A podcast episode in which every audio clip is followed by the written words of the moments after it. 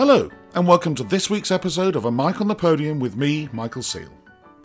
Today, I conduct a conversation with a British conductor who, after studying French and U K law, went on to study piano and conducting in Vienna, and then entered the German Kapellmeister system, eventually becoming general music director in Braunschweig. His career since has been highly successful in both the opera house and in the concert hall. It's a great pleasure to welcome Alexander Joel. Alex, lovely to see you, to meet you, and to speak with you today. How are you? I'm well, thank you. Good. Uh, you were telling me you're in Nancy. Are you there working opera or symphonic? Yeah, I'm doing an opera production. I'm doing uh, Rigoletto. Very nice. Um, I'm going to go, as I always do, right back to the very beginning. I know that you're a pianist, but was that your first musical experience, starting the piano? When did you start the piano, and how did music come into your life? Uh, I started when I was, was about six, and we lived in Vienna at the time. And um, I got into music because, well, I got piano lessons when I was a child, but my father was a very good pianist. I mean, he wasn't a pianist professionally, he was an engineer, but he played the piano very well. And he brought me to, they, my parents brought me to various operas and operettas and concerts when I was from a very young age. So um, that's how I got um, I got introduced to music. So I was very lucky and fortunate to be in contact with mu- classical music since I was a very small child. And I, we were very fortunate to be living in Vienna at the time, well, where there's, I, of course, a lot of uh, music. I was going to say, what a lucky place to grow up, um, just full of music. And so it sounds like you were taken to classical music, concerts, operas from an early age. And so your parents loved classical music? Yes. Mm. We lived next to a... They have in Vienna these places called Heurigen, which are like these kind of, on the outskirts of Vienna. Well, it's still in Vienna, but it's on the, in the, uh, on the outskirts. There are these places called Heurigen, which are the wine bars and the vineyards where they serve the wine. And they always had Viennese music playing there. So, you know, like a violin and a double bass and a, I don't know, a, um, a harmonica. Yeah. And, uh, you know, with Viennese songs and stuff, which, of course, is very related to operetta. So we were living next to one of these places.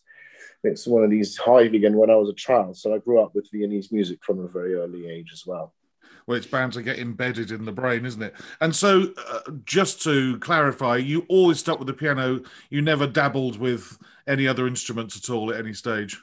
No, I played the violin later when I was oh, cool. about...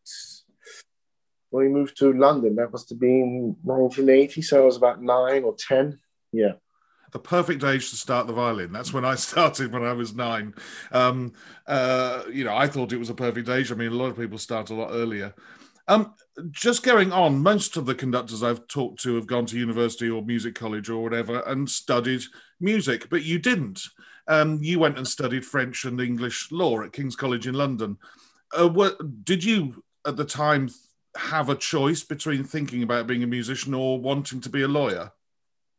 Well, what happened was I was at, I was in school in, in high school, and um, I loved playing the piano, and I was I was I was I was okay, I guess, but um, I didn't think I had the time to become a musician, a professional musician. And then um, this was nineteen eighty-nine, and this was actually the, the year that the the film uh, Dead Poets Society came out. I don't know if you've seen that movie. Yes. Yeah. And um, and it was pretty much I was in a boarding school. And it was pretty much very similar to my situation. I mean, not quite, of course, not that dramatic. But my father wanted me to study law, and, and I wanted to become a musician. And um, yeah, and then I wasn't really, I wouldn't say I wasn't given a choice. He convinced me to study law. And then I studied a year of law, and I really hated it. um, and um, then I, my parents were living in Vienna at the time, and I had a, I had a piano teacher, piano professor, Who, who thought I was, you know, talented, and, and said, look, I'll prepare you for the entrance exam to get into conducting school. Yeah. It was clear that I wasn't going to become a classical pianist. I wasn't, I wasn't good enough. Uh, and so so I, I, I quit law. I took a sabbatical from law and started uh, studying to prepare this entrance exam. And lo and behold, after a year of preparing it, I, I got in and, um, yeah, started studying conducting in Vienna. So when, at what point do you think conducting entered your head as a thought Uh, of a potential career uh, uh, uh, in the future? Um, I mean, mine, it didn't really pop into my head until I was a member of the C B S O and, and was playing in the orchestra, and then thought, I wonder what these guys are doing in front of me and how it's impacting my life. But you, how did it first, or when did it first come into your brain? Um, I must say, when I was a child, we went to the opera a lot, and my parents always bought seats in the box. So they sat at the back of the box, so it was cheaper. And they put me in the front of the box and on the side where we could always look at, and I was always looking at the conductor. But I guess from that age, I was always fascinated by the conductor. Yeah. Um, and so I guess I just took it from there. Yeah. And kind of more and more, I was always more and more interested in, in, the, in conducting. Yeah. So uh, I read, uh, using the usual routes of Wikipedia and your agent's biographies, uh, that you studied piano at the Vienna Academy and then on to the Vienna Conservatory to study conducting. Who were you studying with um, uh, when you were studying at the Vienna Conservatory? I was with, uh, had two professors. One was called Reinhard Schwarz and the other one was Georg Mark. And were they, to use a golfing term, ham and egging it um, between, you know, stick technique and score study? Um, were they two vastly different teachers? What what were their approaches like? Because I'm pretty sure uh, now this is episode eighty-three or so, those two names have not come up in pre in any of the previous episodes. What were their teaching styles like? Well, Reinhard Schwarz used to be an assistant to Herbert von Karajan. Um, so, yeah, so we sort of got very much this kind of very uh, Kapellmeister, very classic German school, which was very, very good as a base. Yeah. And Georg Mark, uh, uh, Reinhard Schwarz died a few years ago, but uh, Georg Mark is still, still uh, he's uh, he doesn't teach anymore, but he's still, still very much a good friend of mine at this point, and like a father figure to me. He, he was... Um, He was a protege, actually, of Vladimir Fedoseyev. Mm-hmm. So he had a totally different approach to, to things. And they were very different, I must say. Um, I think the main thing that he taught me is you get to a point, you have to get to a point where you can teach yourself as a conductor. Mm-hmm. In other words, you have to get to a point where you can understand what you're doing and what's good and what's bad. You have to know what's bad. That's more important than knowing yeah, what's good. Yeah, what's good, yeah. You should just not even think about. But knowing what you did, you think, oh, God, this was just terrible. What, what I'm doing here is terrible. Mm. And you have to know how to react, how to change that as quickly as possible without embarrassing yourself or embarrassing yourself to the least possible degree. Yes. That's the secret. And if you get to the point where you, you know, you know, okay, this is not good, and then you can just change it and do it differently, uh, I think you've, you've kind of, that takes many, many, many, many years. Of course, you have to have a basic technique and all this stuff. I, I found that a lot, the most, one of the, apart from studying conducting at the conservatory, which was tremendous, the, the main thing where I really learned was watching conductors of the opera. Yeah, yeah. Because you'd often, I, I used to go at least three times a week, and I used to always get standing room and stand at the on the side where you could look and just look at the conductor, basically. You could hardly see the stage. Mm. And it was very interesting to see certain conductors with the same pieces who they just messed up. I mean, you know, you know, it's not the Vienna Staatsoper does not have only great conductors. Believe yeah. me, they have very, always very, very, very, you know, average ones. And of course, of course, they have to work under very different conditions. Uh, they have no rehearsals often. But you'll see there were certain ones. Um, I'll, for, for me, one of the greatest ones was Fabio Luisi. I always learned so much from Fabio because he he he could just come with no, obviously had no rehearsal, and he could just get it together. He breathed so beautifully with the singers. Mm. He always got the right organic tempos, and it just always worked with him. And then there'll be other colleagues whose names I won't mention, and it was just always a mess, and it didn't really work. Of course, the public hardly noticed this, but of course, I was staring at the conductor the whole evening, and I could see exactly everything he did and how, you know, why what he did. Well, here at that time there weren't were hardly any women conducting at the in the opera, um, so I could see what the conductors were doing and how uh, that impacted the performance. And that was that was very interesting. I learned a lot from that, actually.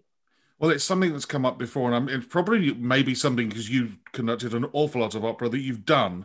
It's this thing where you go in and literally with no rehearsal. I mean, you might speak to a couple of the main title role singers beforehand, and maybe a meeting with the concertmaster or the leader, but uh, no rehearsal. You just go in and conduct a piece of repertoire. And uh, as you say, you know, some people will fall foul of that, and others will probably make their name and be asked back to do a production. What's it like? um, jumping forward to your own career when you have to go and do that? Yeah, I've always been used to doing that. I've done that since I started. Um, my first job was in Baden, and uh, in next to Vienna, I was uh, doing. Well, we only did they only did operetta there actually, and I used to take over performances without rehearsal. Now, of course, I had the advantage of having been involved in the rehearsals by, you know, I was coaching them and coaching the production, and uh, I knew the singers and I knew the show, so it was it was actually not so difficult. But then later on, you you go on and you take over more difficult shows. Like, I don't know, once I had to take over Falstaff with no rehearsal, and I never ever done the piece before. And then it starts getting challenging, you know, because mm. you're doing it for the first time and you have no rehearsal. I mean, those are extreme situations. I wouldn't recommend it to anybody. You just have to relearn the piece well and. Uh, and really, really see what the other conductor is doing. So, of course, if you can see what uh, this was in Düsseldorf many years later. So, I mean, I took over from John Fiore, who used to be my boss, and he knew, knows the piece inside out. So I used to, you know, you go watch a few performances, and then you, you see exactly what he's doing, and then you take over. So mm. it's it's fine if you're taking over from. I remember once I had to do a, a production of Wiener Blut to the Volksoper in nineteen ninety-nine, and I'd never done the piece before. And it was the opening of the season under a new director, and I'd never done the piece before, and I had no rehearsal. Now there, I didn't sleep the whole night. That was, I mean, I prepared it very well, and I have a certain experience in operetta, but you're still pretty, pretty nervous. And at that time, the Volksoper was, um, it, you know, I, it was a very important house for me, a big house for me at the time. I never, it was the biggest house I'd ever conducted in. So, it was quite nerve-wracking, honestly. But you you have to have a, a very um, organic way of conducting. Yeah. And you have to understand singers, and you have to know the pieces very well. Mm. And uh, if, you know, if you've done the pieces many, many, many times, it's fine. I mean, there could be a few things that don't quite work out, but basically if you conduct, if you know the pieces very, very well and conduct them many times, you know where the corners are, mm. and you know where you really have to pay attention. And it helps if you've seen what the other conductors have done before you, so you know what you're going to diff do differently, and when you really have to be hands-on to really steer it in a different direction, so to speak. Yeah. Because, you know, the orchestra might go kind of go on the automatic pilot thing. So if you don't bother them, they'll just play. Yes. But if you know you want to do this differently and do a different tempo, a different whatever, you've got to you've got to know beforehand what the other person has done. So. Yeah, it's it's difficult, isn't it, when you get into that. into a situation where you've got an autopilot sort of happening. I remember, you know, uh, the first time I conducted the Royal Philharmonic Orchestra, and I was doing Tchaikovsky's Fourth Symphony, and about a hundred bars into the performance, I was bored of the performance, and I was conducting it because the, the, the, I was getting the sort of their standard Tchaik four. And so I thought, right, I'm, I'm going to change this. Uh, and immediately grabbed hold of a few uh, wind principles and the timpanist, and just affected a few tempo changes. And you could feel the orchestra come up out of their music stands and go, oh, we're doing something different tonight, you know. But yeah, they all woke up, didn't yeah, they? Yeah, yeah, they yeah. all wake up. Yeah. Well, I, I mean, that's that's the danger, isn't it? Yeah. If I feel the orchestra going automatic, I will immediately grab them and say, okay, no, no. And I just do something slightly different and make sure I get them. Yeah. Even if it means it's slightly getting a little wonky for a while, not a while, but like a couple of months, I make sure they know, okay, don't don't play automatic. Don't, you know, don't go off on the tangent here. We're doing this together. So yeah, you've got to always be in charge, yeah.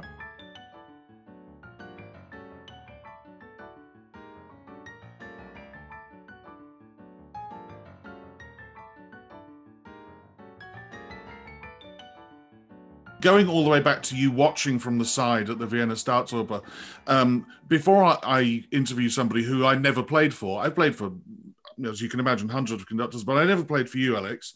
So I, I went online, and I actually I watched you conduct the Eroica Symphony this morning, and um, and yeah. It was incredibly clear, wonderful performance. And what I got from that, and what you were talking about there, is that you need a clarity of technique and a fluidity of technique and the ability to control people under those circumstances. And that comes shining through. Um, uh, was that something you consciously thought of but why, by watching the good ones, Fabio Luisi, and the uh, unmentioned bad ones, thinking, well, I need to be clearer than them. I need to show exactly what my intentions are. Yeah, I think that the most important thing, the basic... The, the basis of a, of a good performance is the is the is the tempo. I know it sounds really stupid and, and it's, it's like a no-brainer, but it's, but not not only the temp, the general tempo of the whole piece, but the the tempo in every bar and the breathing and the structure and the rubato. And of course, in opera, you, I mean, in symphonic works, it's not that pronounced. Let's put it that way. No, because you, you, you know, it's it's it's it's it's it goes more in one tempo basically. And also with an orchestra, you can kind of do any tempo you want. Not any tempo you want, but within a reason, you can do it a bit fast, a bit slow. It's going to work if it's mm. relatively organic. With an opera, you're to, you're talking about millions of tempo changes in a, well, not millions, but you know, hundreds of, or thousands of, even thousands of tempo, small, very small tempo changes within. In the whole performance, and it will also depend on the singers, on the piece, on the orchestra, on God knows what. Um, so there's so many other things to consider, and it's a whole. It's a very, very. It's very difficult to get it just right. Mm. And the funny thing is, there's so many pieces now. Well, not so many, but there's a few. Let's say five or six or seven pieces that I've done many, many, many, many times, like over a hundred times. So it's you know like Rigoletto, Traviata, Bohème. Butterfly, Tosca. I've done literally on average a hundred times each. Wow. And it's interesting because I've done it for, for, for about twenty years. So, and it's because I always get to do these pieces on Carmen as well. And it's funny because you think, okay, I know this now, it's fine. And every time I do it, there's some tiny little detail. I go, you know what? If I did it like this, it's going to be just slightly better even. And you yeah. and you get really annoyed every time you, you go, oh no, it's, there's, there's more to, oh no, I still don't know it really. Well, you know it, but you know, there's always some little detail that you'll find to make it, you know, even more organic. And and, and so it's, it's quite, mm. yeah, quite interesting in that sense. It is, absolutely. Um, I, it's come up in the past on this podcast a couple of times, and I'm going to ask you whether you agree with what Kevin John Edusay said about the Kapellmeister system. He said it's brutal um, because of the amount of work that you have to do, the amount of assisting, and then taking over of, um, you know, I can list the places you've worked at, Nuremberg, Baden by Wien, Klagenfurt, Vienna Volksoper, before you get the first Kapellmeister job at the Deutsche Oper am Rhein. Um, What is it like? What what what is the the whole living in the Kapellmeister system like? I mean, I said to him, and I've said to the others who are in it, you sort of appear later on out of nowhere, as if a, a magically formed conductor has appeared in their late thirties or whatever, because you've just been disappeared and sort of sucked into this system. What what is it like?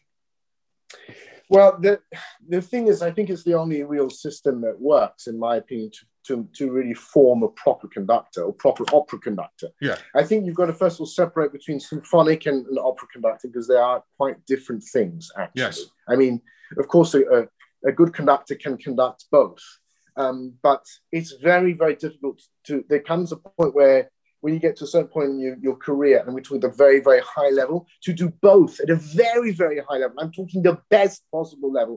It's almost impossible because they require different things. Yeah. Uh, um, which would take me forever now to explain what the differences are, but I mean the, the, the, the opera is actually much more difficult than symphonic works. Yes. I think most people agree on that, but symphonic has a different challenge. You've got to be a different type. You've got to be a you've got only a few days, and you've got to make an impression very, very quickly. You'll have I mean, usually you have, let's say, two and a half days to make an impression. That's the concert, right? On average. Yeah. Sometimes yeah. you have three, four days, but you've got, you've usually got If you're lucky, you, if you're unlucky, you have two rehearsals. If you're lucky, you have five rehearsals with mm. the dress rehearsal. Let's say something between those, and it's usually done in two to three days, maybe four if you're lucky. Um, and you have to make a you have to go in there full power, and and and convince the orchestra. So you've got to be very determined, and you've got to know exactly what you want. There's no there's no room for for error in the rehearsals. There's no yeah. if you lose the orchestra in ten minutes of a rehearsal, you've pretty much had it. You can have a bad ten minutes and you're finished. They will hate you forever. Whereas if you do an opera for six weeks and you've had a bad ten minutes somewhere along the line, and then the rest is fine, you have, it doesn't matter. It, yeah. Everyone doesn't realize it was a bad day. You move on. It doesn't. It doesn't matter. Yeah. But so so it's got a different form of pressure uh, conducting symphonic works, and you have to be very very organized in your rehearsals because you only have that short amount of time. But you have the advantage that you have a, a fixed cast in the orchestra. And you and you can ask for every single tiny little detail you want. In fact, you mm-hmm. should. With, with opera, there's no point because usually in the German system, they change, the orchestra's changing all the time. So if you start talking about a certain sound you want, and then, and then the next day there's three different wind players, it was a complete waste of time. So you have to know how to work in a totally different manner. I mean, of course, in England, it's not the case. You have the same orchestra. Yeah. Uh, yeah. When I worked in England, and uh, Wales and, and, and London, it's, it's, it's just a fixed orchestra. So you have to know how...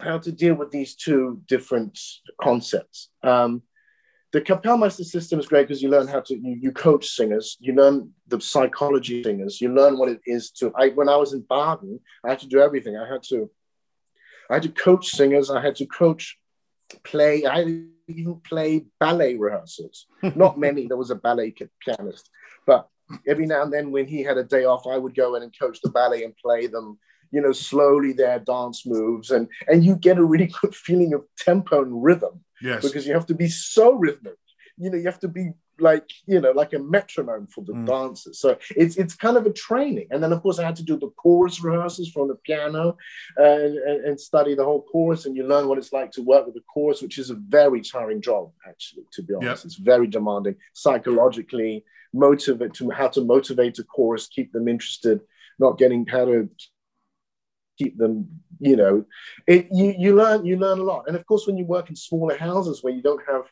um, perhaps the greatest quality sometimes, it's just normal. You sometimes don't have the greatest quality in, in big houses, by the way. So it's not, it's not only in the small houses. In fact, sometimes you have better casts in smaller houses than the big houses. I've, I've experienced that as well, uh, without mentioning any names. So, you know, that all is all, it's all possible, but um, you, you learn, you learn a lot. And I think uh, to become a good opera conductor, you have to have gone through the system.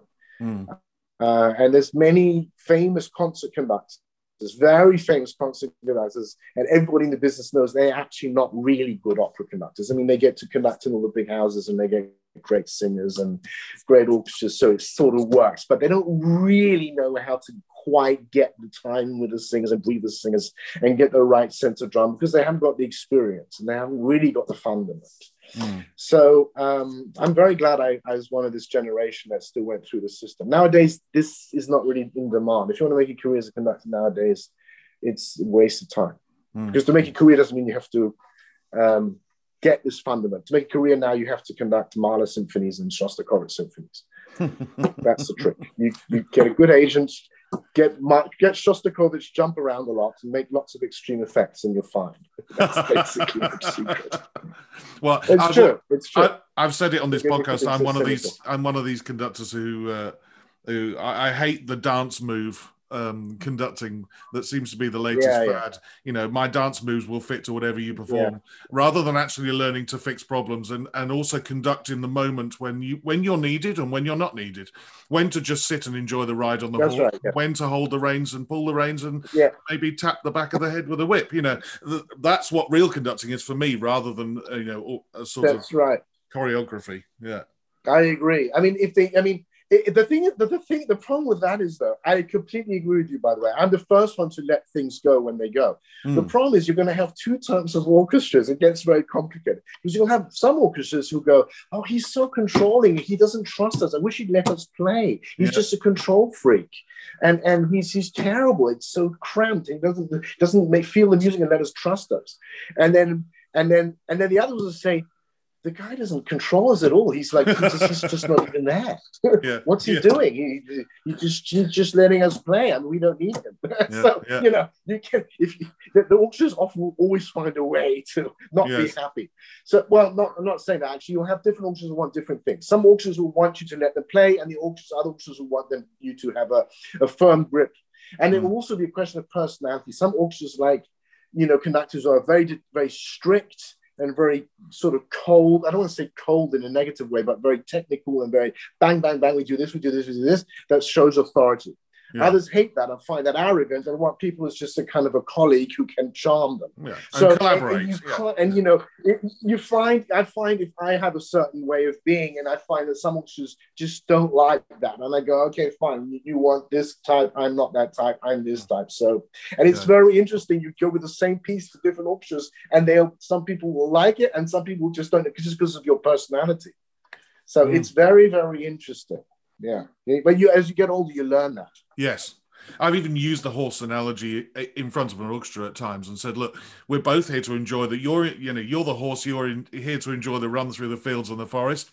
But occasionally I have to stop you chasing after rabbits. You know, that's part, part of my job, you know, is to, or is to help you jump over that fence. You know, without me, sometimes you're going to crash or run into a tree. So, you know, let me help you. Um, Uh, but yeah, one, and actually what's interesting about that, the, that was a question, I, uh, the difference between conducting and dealing with the time differences between six weeks of opera and three days of symphonic was a question I was going to ask much later, but you've you, you wonderful answer. Uh, we're going to go to something else now, which has popped up in the podcast, which is being a, a G M D or a general music director. And you were general music director for seven years mm.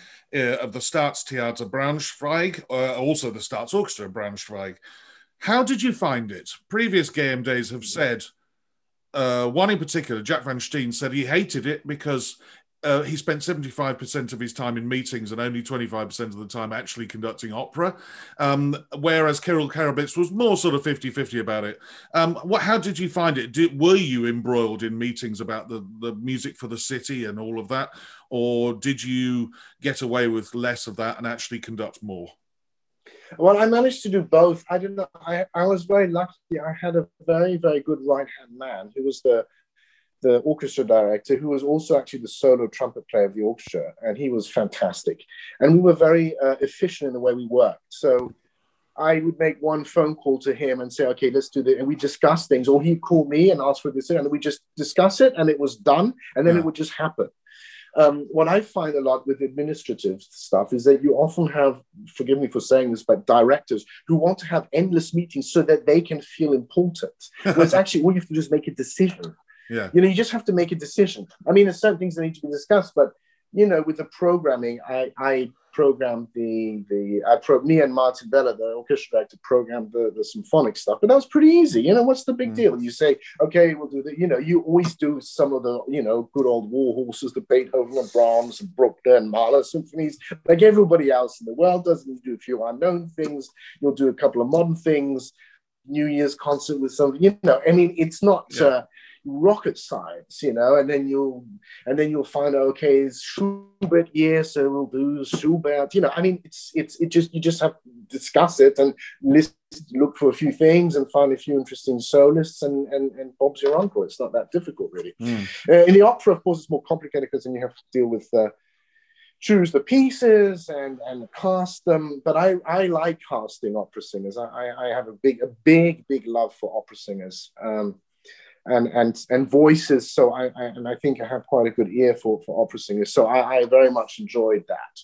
And I'm somebody who, when I hear a good voice, I I, I will run after the singer and, and convince them to come. So, I mean, I discovered I, I don't want to show off, but I I, I was at the Domingo competition some many years ago uh, in in Budapest, and and I heard this sensational baritone, who Turkish baritone called Orhan Yildiz. And I said, this guy's brilliant. And he sang a Bellini aria, which is unfortunate because you never win a prize when you sing a Bellini aria.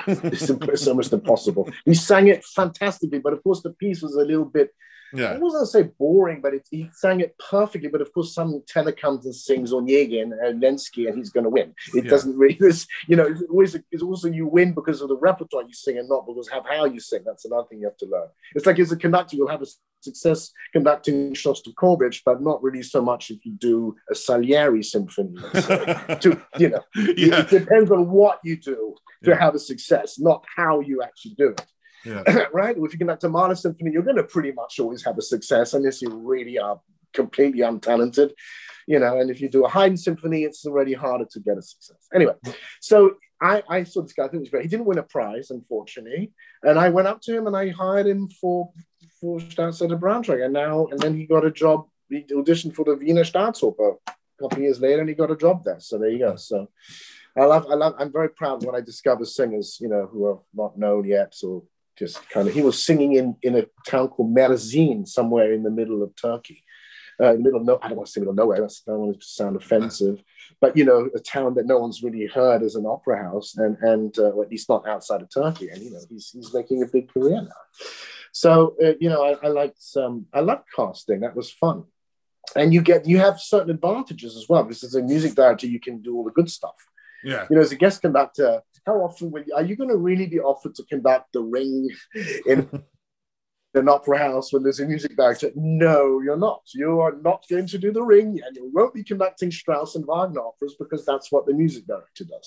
Yeah. Again, because that's where you have the most success. That's why they always do that. So I got to finally do Salome and Lohengrin and Tristan and Parsifal and all these kind of pieces, which is, was, was a tremendous experience. And of course, in the symphonic work uh, world, I managed to, because I hadn't conducted that much symphonic stuff up till then, I mean, relatively speaking, so I managed to pretty much cover most of the symphonic, you know, main stuff in the symphonic mm-hmm. world. So that was, that was great. Um, you always have to make compromises as a music director, but it's, it's, it's, it was fun. I enjoyed it.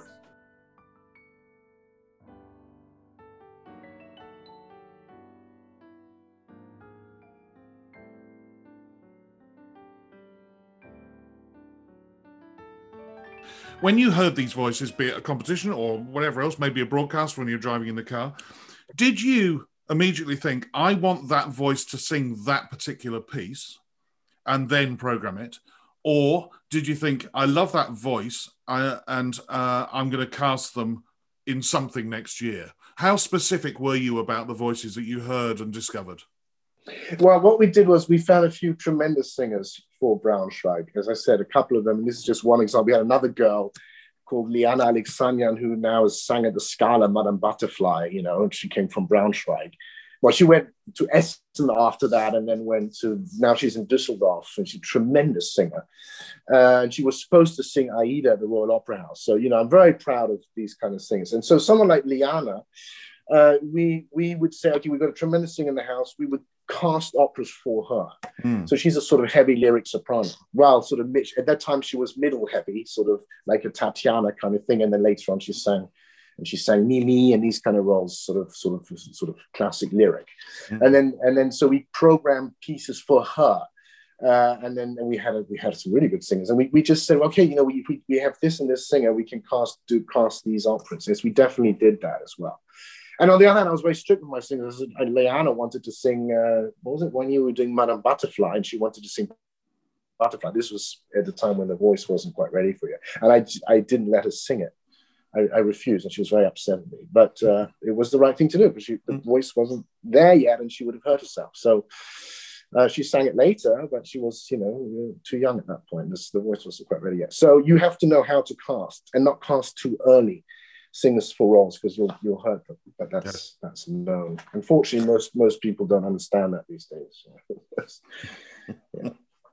um, I always ask every conductor this next question, you, uh, and you will be no different when you come to learn a new score, uh, and it could be uh, an opera or a symphonic project. Do you have a system for learning it? Do you, in your case, because you play the piano, uh, use a piano for learning a score? And when you come to learn your score, are you a scribbler in of things? Do you write lots of things in your scores, uh, colours, um, all sorts of things? What's your what's your process for learning a score? Well, I do. I play on the piano. I do three three basic things. Well, there's four things. The first thing is I play on the piano. Second thing is I analyze it very in, in every single detail that I can. I read about the music and how it was composed and all that stuff. Find literature about it if it's a thing that's more complicated. Like say, like an example would be a Mahler symphony. I don't know if, how much you experience it with Mahler, but they're very complicated, and you have, you know, different experts on Mahler, giving you a different analysis of what the structure is. I mean, it, you know, usually you can analyze any piece pretty straight, it's pretty straightforward. And then with Mahler, it starts getting very ambiguous. So you, you have to, and then you start, it, you know, it's it's it's complicated.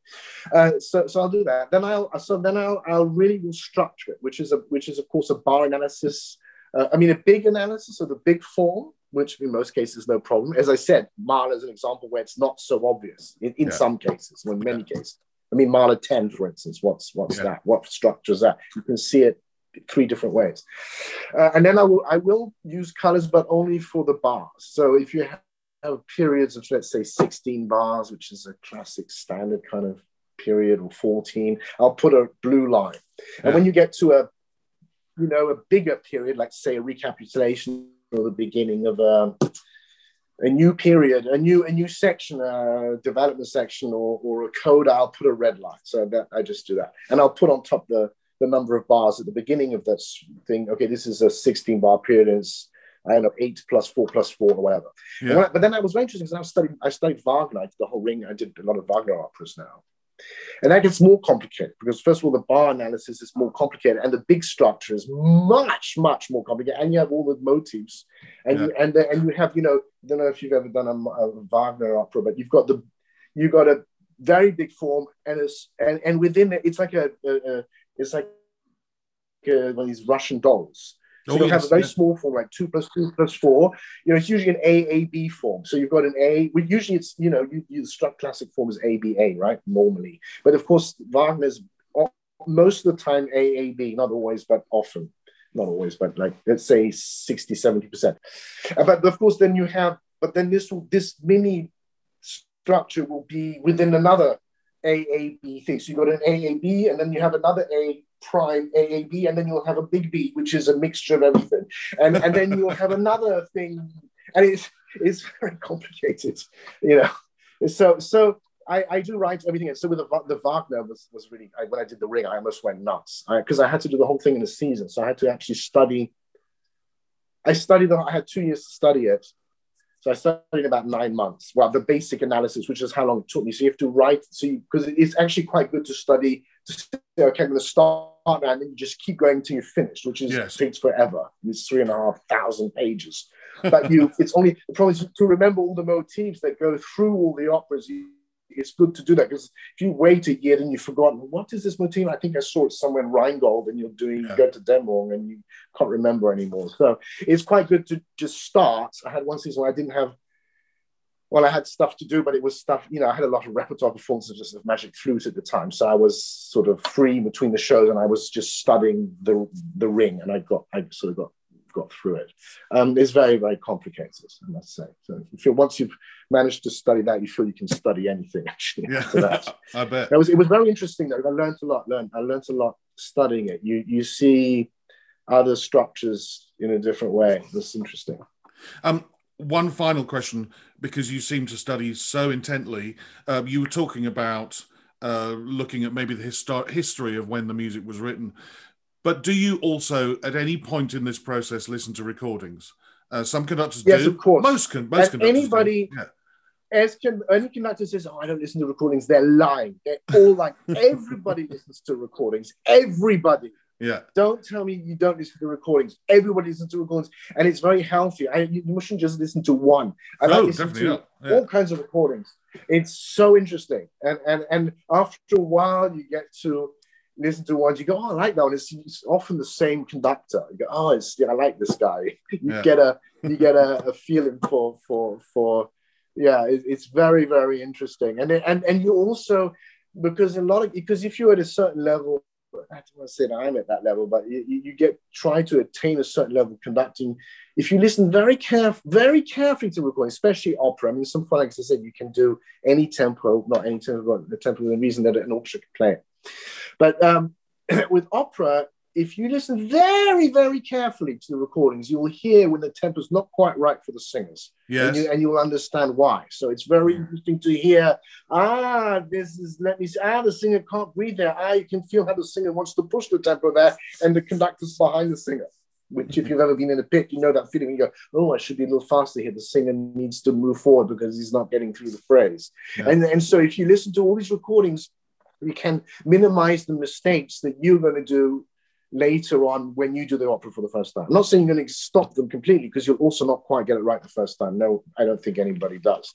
Hmm. Um, but it, it is a big help, yeah. So it's very interesting to listen to recordings. Absolutely, absolutely, yeah. Brilliant. I'm glad you said that because uh, a few people, very occasionally somebody said they, ne they never listen to recordings on the podcast.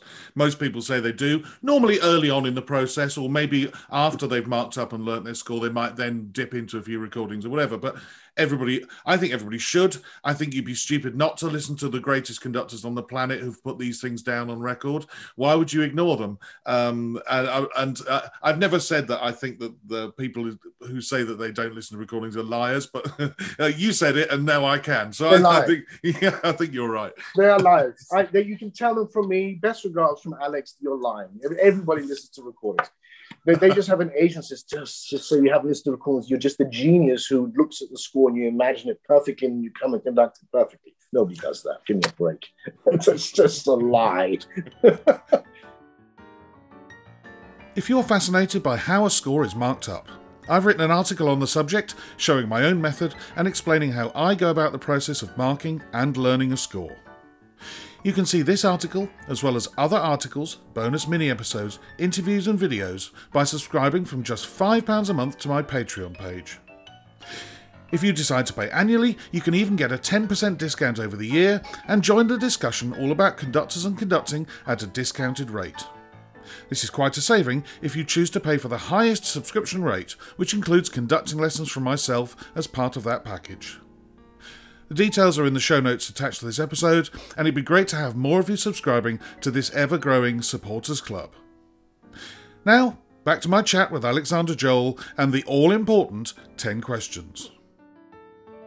Alex, it's the moment everybody loves. It's the ten questions, and you will start with the same two questions I always start with. What sound or noise do you love, and what sound or noise do you hate? What do I love? Um... A beautiful string sound from a Viennese orchestra. Hmm. What I hate, out of tune oboe. yeah,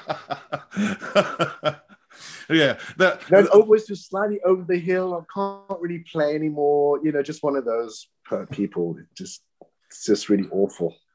Just, isn't it? Isn't it a, yeah. a sound? Uh, no, no, don't be sorry. Isn't it a sound that?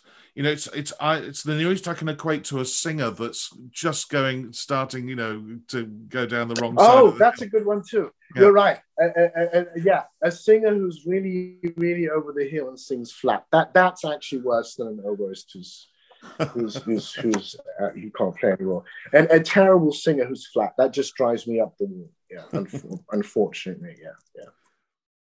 If you had twenty-four hours free, what would you spend it doing? Uh, I would. I have a. I have a beautiful place on a lake in Austria, and I would just go there and spend my time there. Yeah, look at the lake and cook good food and have a glass of wine. Are you a in the lake swimming person or on the lake boating person, or neither? Or are you just sitting on the side looking at the lake person? No, I love swimming as well. Yeah. Great. I'm not jealous at all, honest. Having a lakeside place in Austria. That sounds terrible. uh, the next one, uh, you can have as many as you like. Who would be a favourite conductor of yesteryear? Well, that's what everybody else says, which is Kleiber. You're right. Not everybody said it. Everybody but, else. Yeah. Uh, I mean, he, you know, his name comes up possibly two episodes out of three. Yeah. Yeah, exactly. Mm. But I loved Karajan as well. Karajan was a fantastic conductor. Um, really brilliant. Yeah. So, but there are many, many, many who are great. You know, it's yeah. not just Kleiber. Kleiber was unique, of course. Yes, he was. Um, well, let's go on and find out who your favorite current conductors might be. Uh, well, for opera, it's definitely Tony Papano. Without mm. any question. I think he's brilliant. I, I love Tony. I think he's incredible. He's one of the nicest people I've ever met uh, in the business. And um, I really look up to him and admire him. And um, I love Daniele Gatti as well for symphonic stuff. I think he's, he's absolutely fa- fabulous. Well, I would personally agree with you completely about Tony Papano. Uh, he's been on this podcast, and it was the first time I'd ever met him via a Zoom call, and he was the loveliest man I could ever wish to speak with. And we had a wonderful chat, and once I'd pressed stop on the record button, we just carried on chatting. Lovely, lovely man. And I agree with you. I, I've enjoyed virtually yeah. everything he's ever put down on record, or I've seen him do uh, in the Opera House. Wonderful. Yeah, yeah, he's he's he's astounding. He's really one of the nicest people I've ever met in the business. Yeah. Brilliant, brilliant chap. Yeah, lovely guy. What is the hardest work you've ever conducted? Rosenkavalier. And why would that be? Because it's a it's incredible it's of incredible complexity, which a lot of Strauss is. I mean, the the, the density of the piece is, is incredible, and yet it has to sound completely natural and flowing. And as if it's just some little Viennese waltz kind of thing. And, it, and at the same time, it's so complicated, you can hardly, yeah, march it. So, so I did that. And I, I, when I started studying the score and I finally finished it, I thought I didn't think I could manage it. It's, it's very difficult. Yeah. Very, very difficult. I have to be honest yet again, dear listeners. Uh, I assisted Andrus Nelsons on three operas when he was music director of the C B S O. He did Lohengrin, Tristan and Isolde, and Rosenkavalier, and I assisted him. For the two Wagner operas, I was desperate to have a go and to be let up and let so he could go out and listen. When it came to Rosenkavalier, I was desperate for him to not give me a go because I found it incredibly difficult myself, and especially if it got anywhere near the waltzes, which are just so... It's I've I have conducted the, the Rosenkavalier suite since and enjoyed it greatly, but I mean that's nothing compared to the whole opera. So you know, Alex is nodding away um, on the screen, and yeah, it's it's it's a toughie, isn't it? It really is. Yeah, yeah, especially, I mean, the waltzes are not that even that bad. As, as you said, when you do the suite, it's not a problem. The problem is when you get to the singers, it's so complicated uh, to keep uh, it together. And the second act, as well, especially, is it's really difficult. It just really is. But, yeah. Any plans to do it again soon? Uh, no, unfortunately not. No, no. Oh, well, oh, well, that's a good answer. Unfortunately not, which means that you're quite willing to get back on that horse and have another go. That's good. Uh, most conductors say the same thing about the hardest work they've ever conducted. They'd love another go at it. When travelling abroad to conduct, what item could you not leave home without? Uh, my pillow. Oh, you're another one who takes a pillow. I have a small pillow. Mm. I have a pillow, which is the, sort of a, like a little hard pillow so I can sleep at night. But it gets it, it, the thing is, I could if you I could elaborate on the answer. I also have I often travel. I have a Brompton bicycle. Oh wow! And they're fantastic. So if I'm spending six, if I have six weeks in a town, it's great to have a little bicycle to get around, uh, it, because that means you don't have to get an apartment near the opera house. You can live a little bit further out and, and just cycle around, and it's brilliant to get around with the, the Brompton. And one year I went really crazy. I bought this incredible, huge coffee machine. You know, these really big ones, you know, like where they do the espressos and the coffee, you know, professional yeah. barista machines. And I got a grinder. And, and I took a flight case, listen to this, a flight case, and put the grinder and the coffee machine and all the stuff that goes with it. And it's like, it was like one hundred and ten kilos. And I schlepped that around Europe on trains. And so every apartment I was in, it was the year I did the Ring. So every apartment was, and I had my amazing coffee in the morning, amazing cappuccino. And then after one season of schlepping that around, I thought, this is a little bit ridiculous. And uh, stopped doing that. But the, Bro- but the Brompton bike, but the Brompton bike, you still do that? Because I think the that's Brompton a wonderful bike, idea. Yeah, yeah, you can.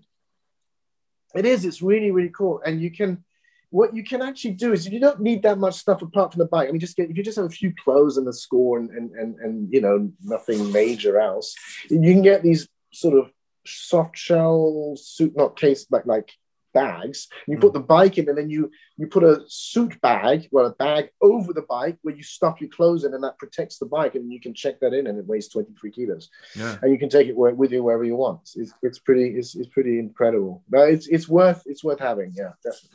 Well, the first time I saw one was uh, the corps anglais player of the C B S O did exactly what you used to do, and he, he used to put it in his suitcase for long tours. Um, Pete Walden, hello Pete, if you're if you're, and um, and uh, yeah, that was the first time I saw one. But then you know, people then took it even further. I know that I've heard of stories of people cycling to. to start a tour, you know, cycling from the U K to get to the middle of Germany. You just think, well, that's taking it a little bit too far. But I know, I've heard of people doing it. Um, when uh, we did the Salzburg Festival, we were there at the same time as the Halle. Apparently a member of the Halle cycled all the way there, uh, which, yeah, that's that's some dedication. Hopefully they... With a Brompton? Yeah, uh, no, not with a Brompton. No, no, no. With a, with a Brompton? No, no, uh, no, not on a Brompton. I think it was on a, another bike, um, but I, hopefully it was for charity, because um, that they would have raised a few pounds. Um, ne- next one, number eight, uh, and again, th- well, this can be real or fantasy, anything you like. What is the one thing you would change about being a conductor? I, you know what? I'll be honest with you. I think the biggest frustration I have about conducting is that, outside of people in our business and maybe a few singers and orchestras, nobody knows if you're good or bad. And so it's very, very frustrating that you're not judged on your quality, uh, or not quality, as for that matter. So it, it, it's just got so ridiculous. So you just have people who can't conduct and who are making careers because of whatever, all kinds of other reasons.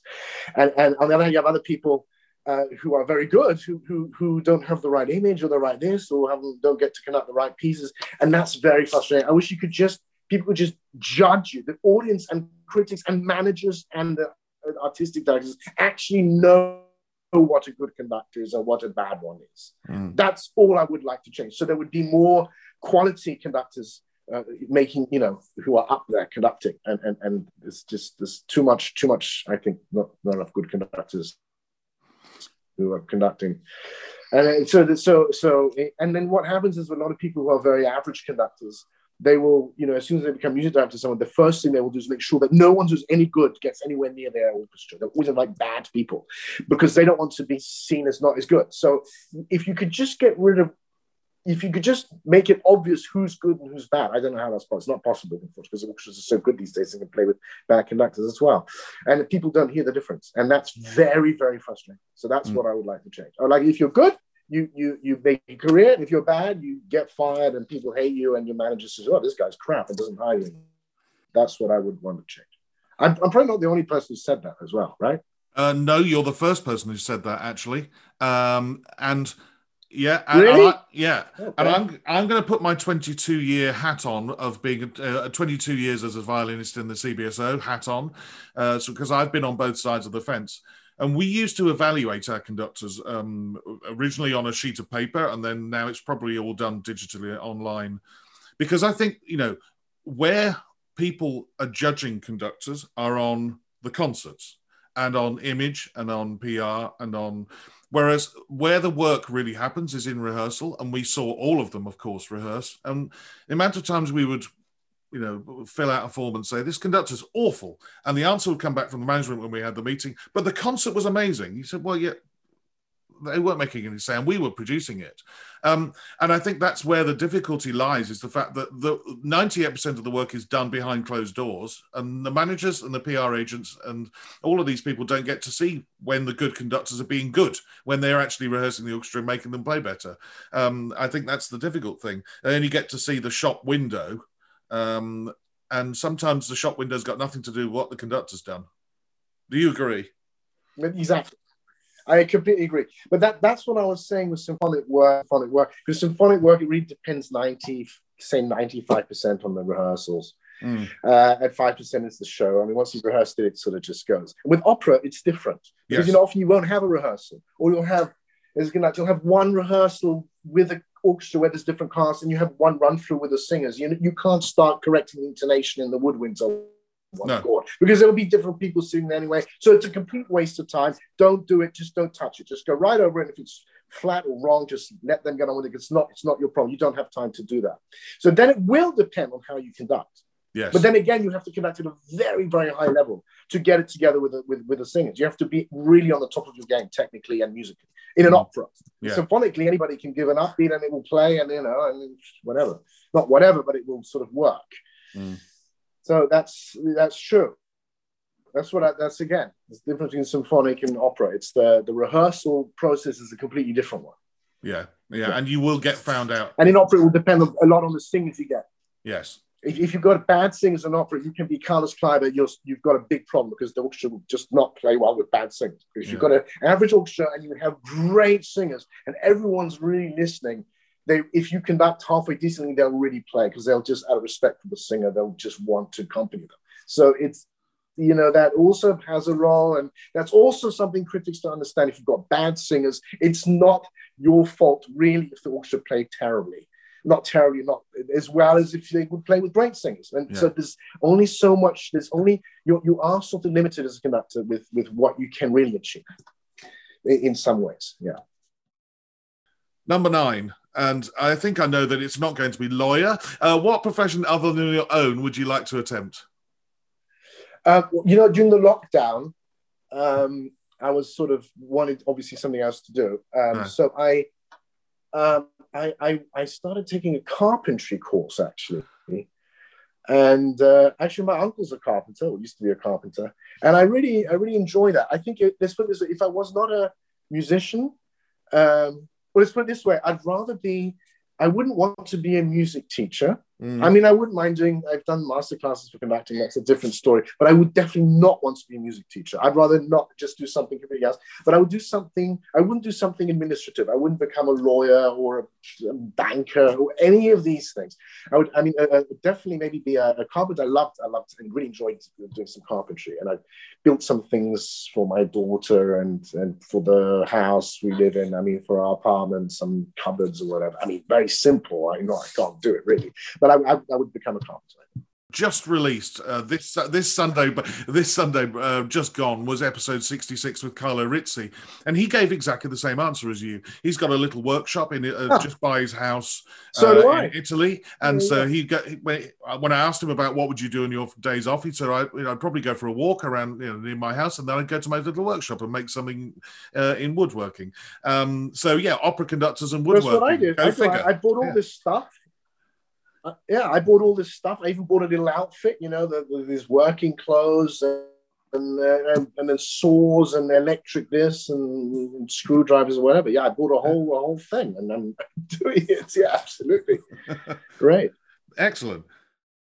And finally, if the world were to end tonight, what would be your choice of final meal and drink? Well, I would go to uh, the best French restaurant in Paris, and I went to one a few years, many years ago, called Joël Rebuchon, who I, I don't think has, doesn't exist anymore now. But uh, that was such a spectacular meal that I, that's what I would do. It's, it's yeah. a pretty boring answer, I suppose, because it's kind of a no-brainer. But I love cooking myself, but I'd rather have somebody. You know, if it's the last meal, I might as well spend the last money you have on that meal, I suppose. um, and I'm assuming yeah. you would have the uh, accompanying wine flight that is suggested for the taster menu, or would you go a la carte and choose your own wine? I, I'll just take whatever they give me. It's probably the sort of restaurant I would be thinking of. Would, all their wines are probably decent. It wouldn't really matter which one you take. So I would take uh, a la carte. So, I mean, not a la carte, the one they give you with each with, you, with each meal. And the great thing is, it was the last evening. I could drink as much as I want, and I wouldn't have to worry about a hangover the next day, because I would be, you know, wouldn't be around anymore. So it'd be perfect. Absolutely.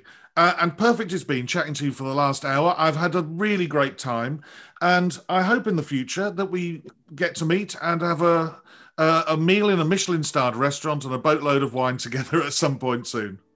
That'd be great, Mike. Thank you for having me.